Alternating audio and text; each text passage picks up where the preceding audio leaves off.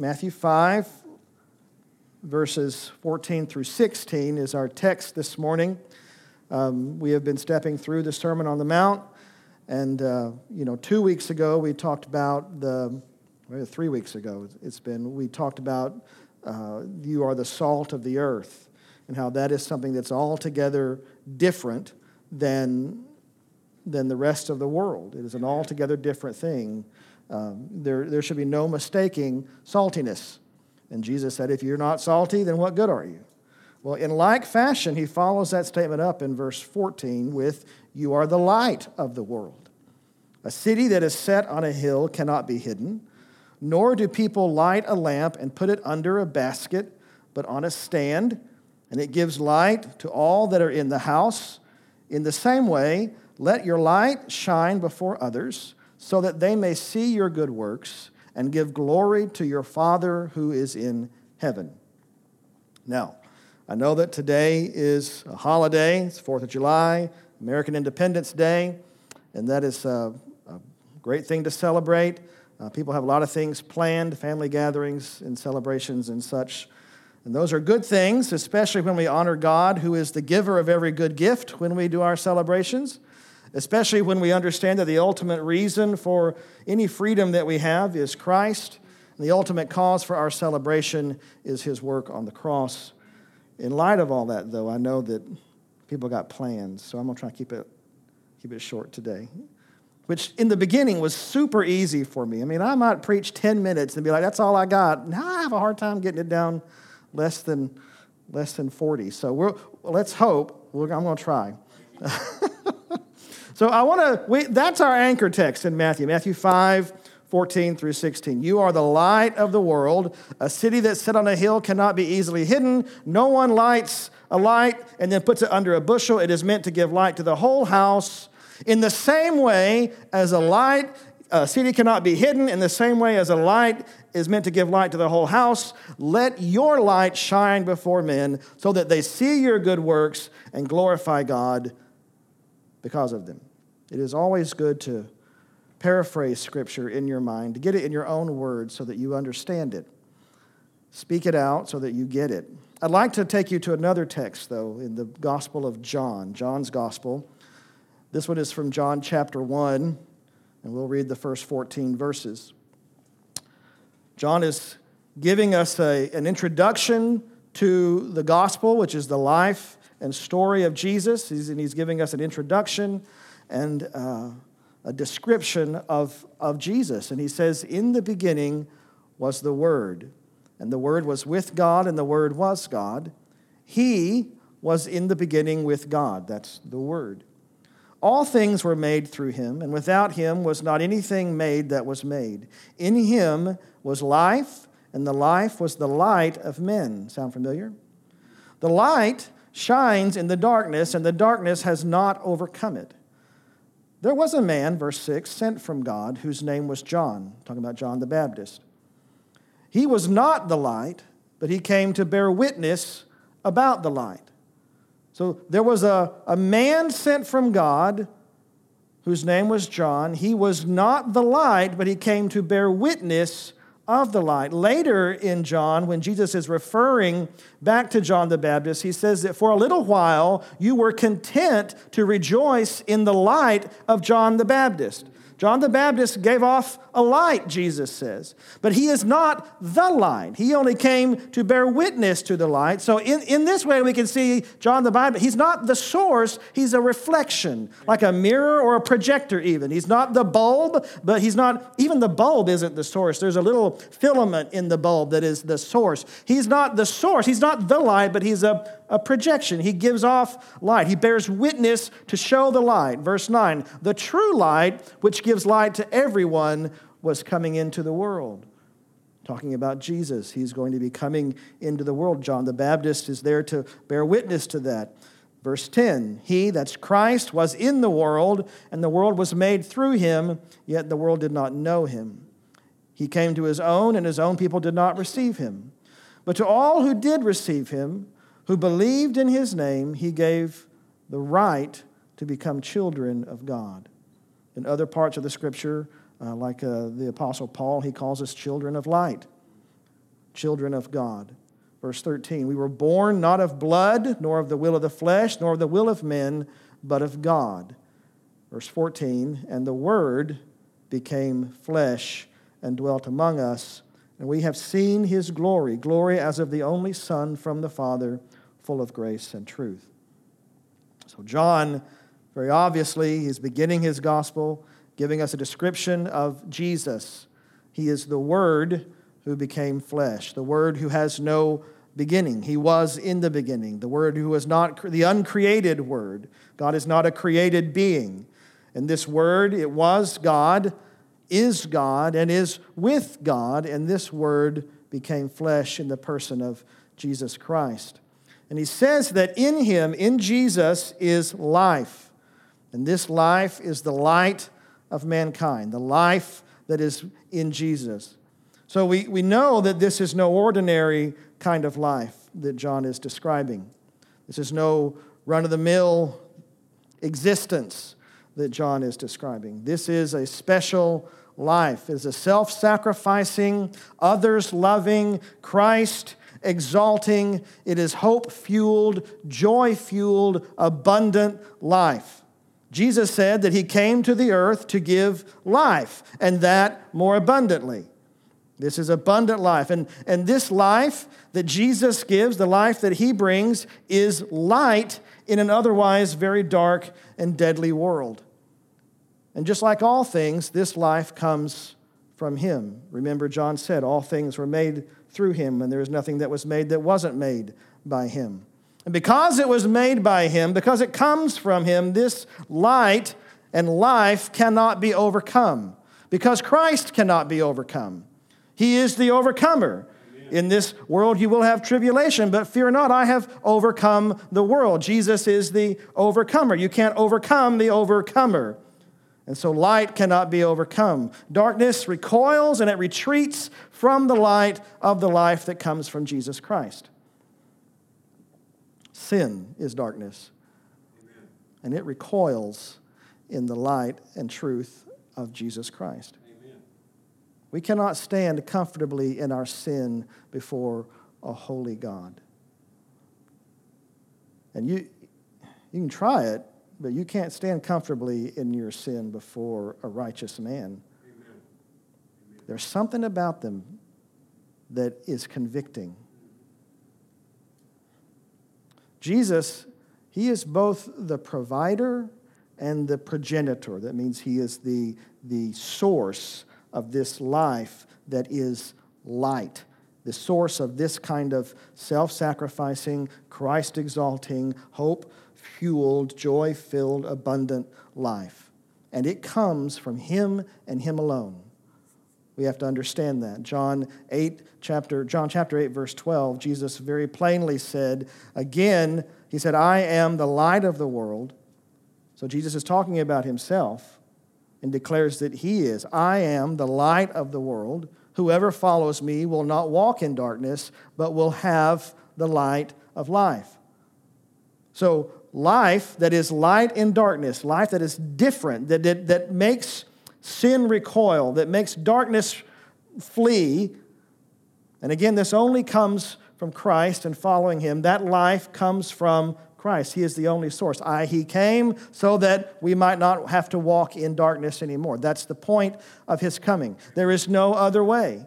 John 12, 46, Jesus said, I have come in to the world as light, so that whoever believes in me may not remain in darkness. So then, belief in Jesus Christ, faith in Jesus Christ is light, and it brings you out of darkness. That's where we find this life that is light, is through faith in Jesus Christ. His words. He's explaining to us how we get there. How do we get out of the darkness that we're in? I came into the world as light so that you might not have to be in darkness. If you follow me, there's no darkness for you. And then he puts it very exclusively in John 14. Not just any light, not just any way, not, not just not whoever believes in me can come out of darkness, not I'm light in the world, not just any light. He says that I'm not just a way, I am the way in John 14, 6. I am the way, the truth, and the life. No one comes to the Father except through me. Jesus is the only way. Everything else is counterfeit. We all should realize that. There is no life outside of Jesus, no ultimate truth outside of Jesus. There is no ultimate reality outside of Jesus. Everything else is a cheap imitation at best. And don't you know they try to imitate? All kinds of things claiming to be a source of life and a source of light, all kinds of philosophies, all kinds of pursuits, all kinds of pleasures who claim to give you what we so desperately need in Christ. But outside of Christ, they are just more darkness. That's what they are. And the darkness is deadly. In John 11, verse 9 and 10, Jesus said, If anyone walks in the day, he does not stumble because he sees the light of this world. He sees Jesus. Verse 10, but if anyone walks in the night, he stumbles because the light is not in him.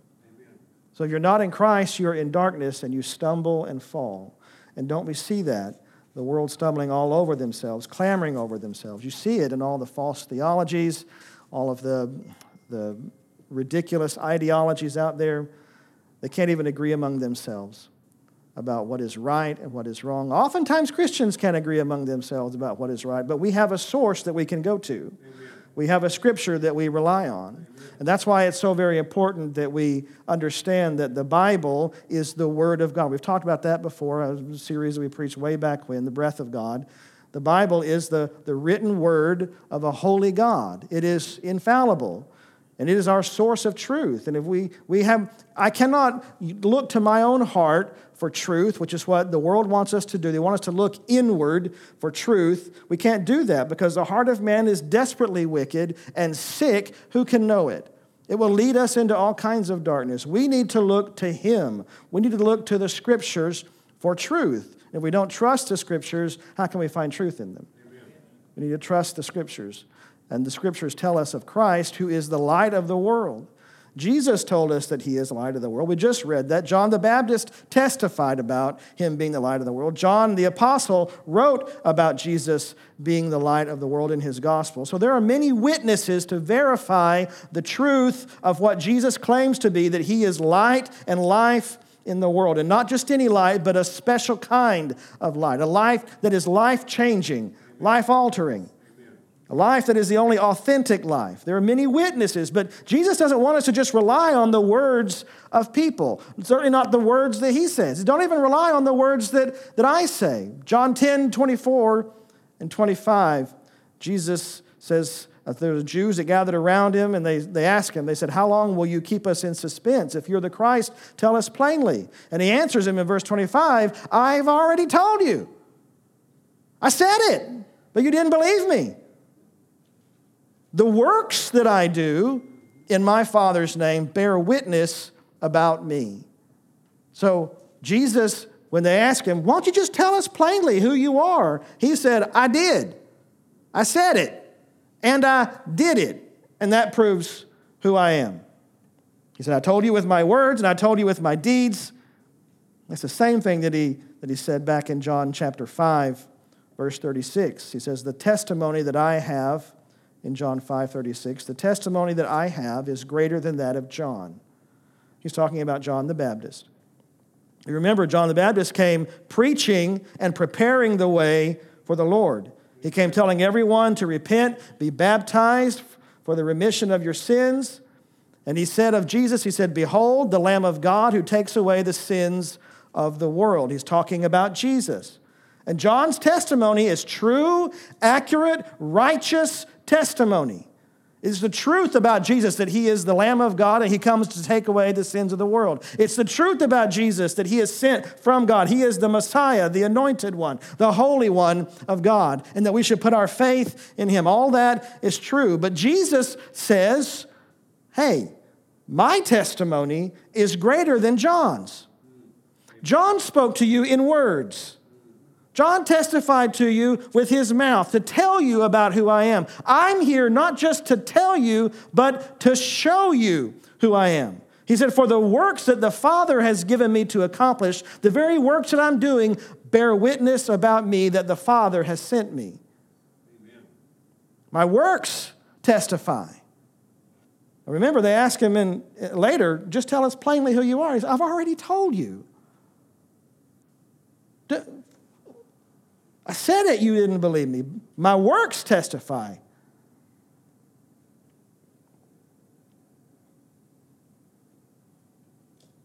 So Jesus told them in his word, with the words that he said, I am the light of the world. And he told them indeed with the works that he did that he was the light of the world, that his testimony was true. He said, My testimony about who I am is greater than John's, not because John was wrong, but because John spoke. John could only speak. I came and I did. Amen. I added the action behind who I. John couldn't prove to you that I am the Christ. Only I could do that I, by the works that I did. So there's two elements here: is word and and deed going on here. Jesus proclaiming that He is the light and life of the world. And so finally that brings us to what he said about us in Matthew 5:14. If you are the you are the light of the world. So Jesus, I think found that very interesting. He said, "I am the light of the world." But he begins in the Sermon on the Mount, "You are the light of the world. A city set on a hill cannot be hidden, nor do people light a lamp and put it under a basket, but on a stand." It gives light to all in the house. In the same way, let your light shine before others so they may see your good works and give glory to your Father who is in heaven. Now, he said a lot about himself, Jesus did. Over the course of his ministry, he said a lot about himself being light and bringing light into the world. But in the Sermon on the Mount, in his first full sermon that we have recorded, where he's laying out the case for who he is, for, for the way of life that he's advocating, for what he's bringing into the world, where he's laying that out for the people, he says, You are the light of the world. Now, that might cause us to ask who is the you that he's talking about?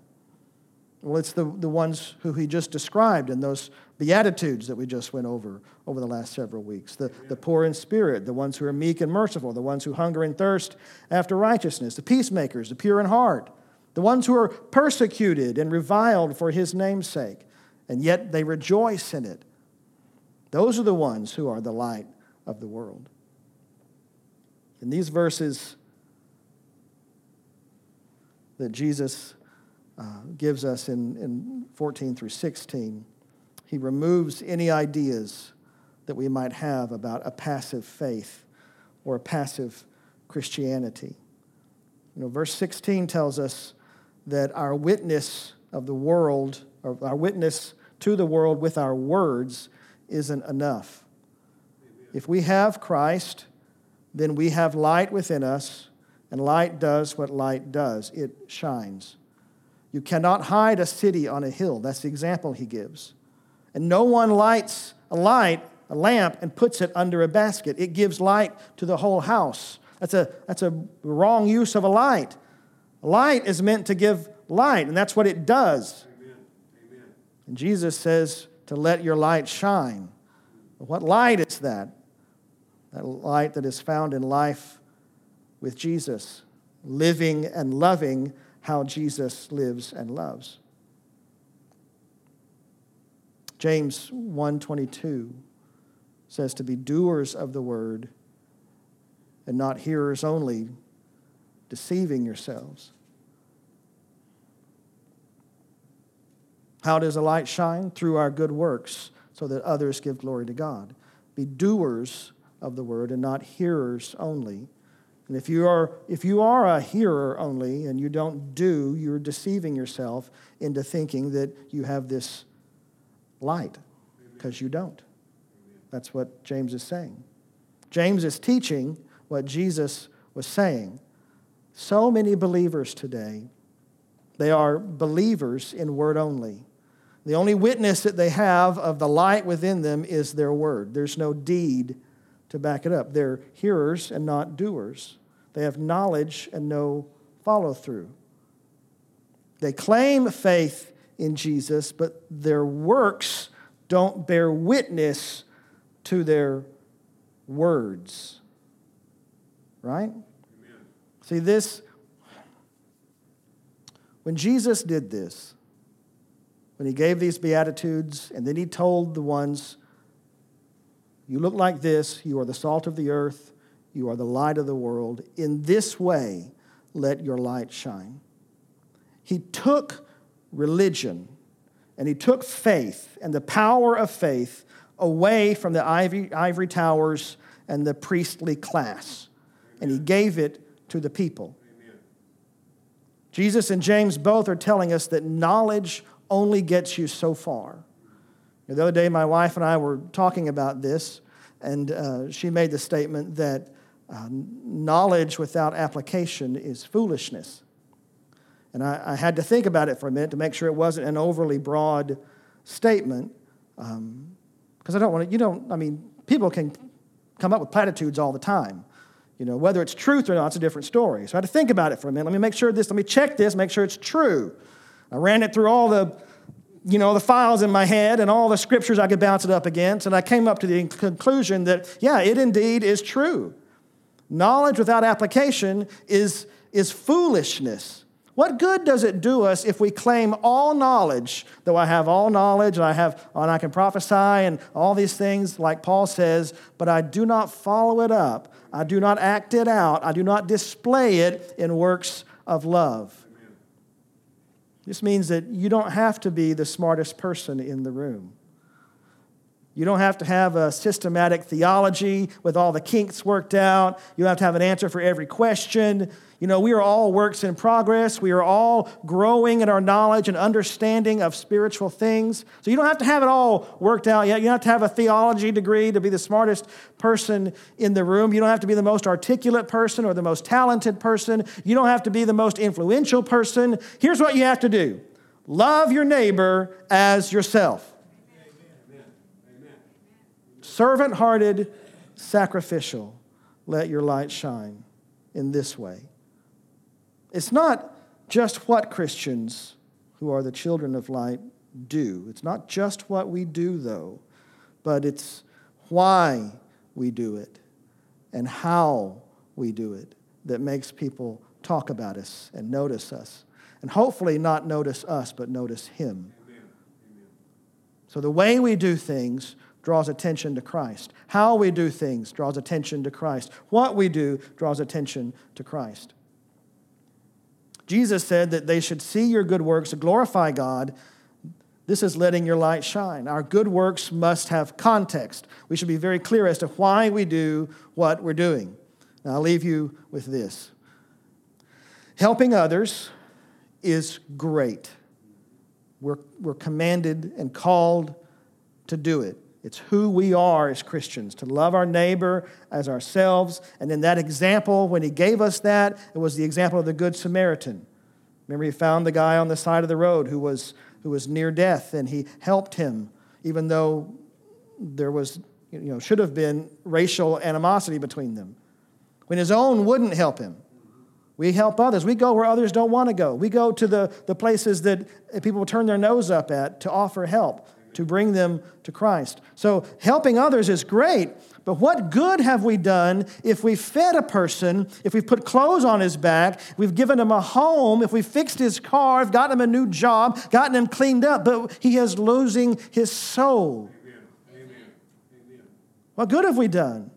When we help, when we love others with our deeds, it should always be clear why we are doing it so that they may see Christ in us. That he means he needs to be part of the conversation. Amen. He needs to be part of the explanation. Brother, I'm here because Jesus loves me and he loves you too.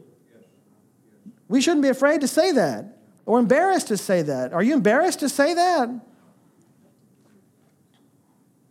In all the help that we give, it needs to come with context so that they see Christ in us. Additionally, because we are living and loving, when we add context to it, when we do this in the name of Christ, because we're living and loving in the name of Christ, um, the manner that we do things matters just as much as what we do, but how we do it. Now, I'm, I'm reminded of the Spirit of Giving event that happens every Christmas time.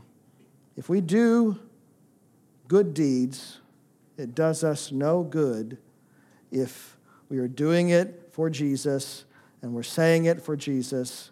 We can do all the good things. It does no good if our attitude is in the pits. Amen. Amen. So, spirit of giving. This is a time when most of y'all know about it. When the you know lots of churches and organizations come together, uh, we meet at the courthouse and we give away free stuff to the community. It's a time for us to just to try to love people in in uh, material ways. And that is a, a, way to love people is in material ways. You know, what good does it do you if you say, be well and be fed, if you haven't put clothes on their back or food in their belly?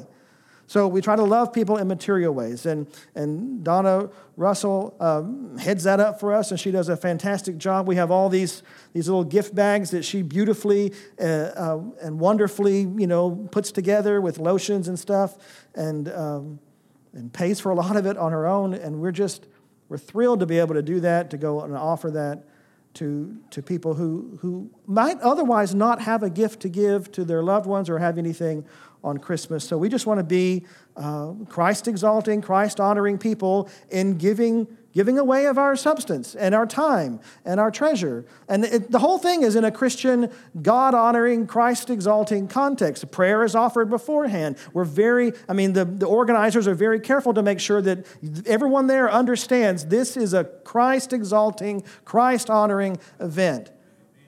That's the context. So we've added context to it. Um, but you know, a lot of the people that show up to that event are, are very lost. They are utterly lost and, and they're in utter darkness, and you can tell. You can tell. I mean, we're, we're there and we're giving away free stuff. It's free, it's a gift, and they will come and they will actually try to steal the free gift that we're giving.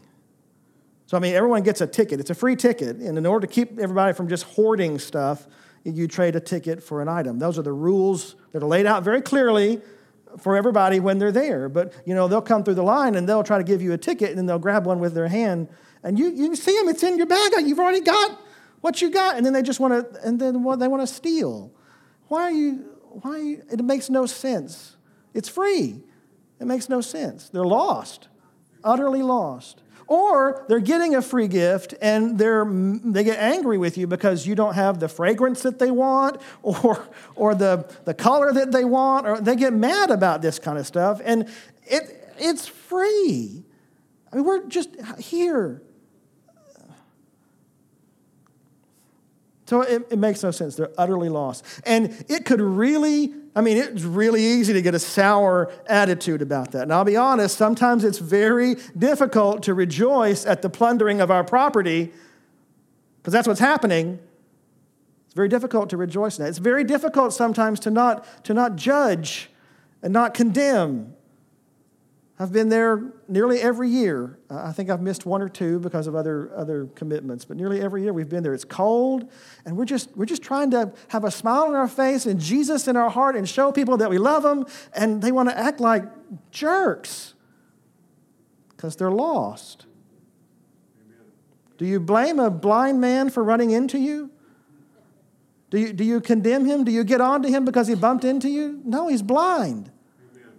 What do you do? You help him and you love him. And so, man, I'm, i readily admit the flesh can well up. And if, if we weren't careful, the manner in which, even though we're doing a God honoring, we're giving free stuff away, we're trying to love people, even though we're trying to do the right thing, the manner in which we do it could be very toxic. Amen. It would not be letting light shine. So, what we do matters. That we do it matters. How we do it matters. We are there in the name of Christ. We literally have a banner behind us that says Family Worship Center. So, I mean, we're there representing the church and we are ambassadors for Jesus. How we do things matters just as much as what we do. You everyone ever done anything good for someone, but you did it begrudgingly? That, no, you need to check that. That's what Jesus is teaching here. That is not letting light shine. That's being selfish, even, even though you're trying to do something good and your heart is not in it. You know, when he teaches about giving, he said, let everyone give. That's why God says, the, the Bible says the Lord loves a cheerful giver. He don't want you giving out of compulsion. Don't anyone give under compulsion. That's one of the reasons I don't, we, don't, we don't pass a plate, and that's why really I've not had anyone come up here anymore. The, the offering container is in the back, and if you are led to give, then you give. I don't want anyone to feel pressured. If you're pressured and you give out of pressure, I don't want your money. Neither does God. I want you to be blessed through the joyful, sacrificial, generous giving that God has called us to do. And it is a joyful thing to do. When you do it because you have done it out of the willingness of your heart, not because you feel guilted or pressured or anything like that. Oh, he could probably guilt you into it if we started passing the plate around and you see the person next to you give it, oh, I guess I guess I better get one. I mean, no one wants that. I don't want that. Now, there may be churches that want that. I don't, I'm not into strategies to get your money. That's not what we're here for. Amen. We need money to operate. We got to pay the bills, and God has always blessed us through your generosity. But it's your generosity, not your obligation.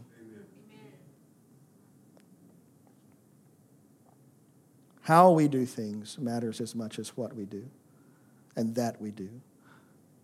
Let your light shine. So we should all pray. Let us pray then that God would make us cities on a hill.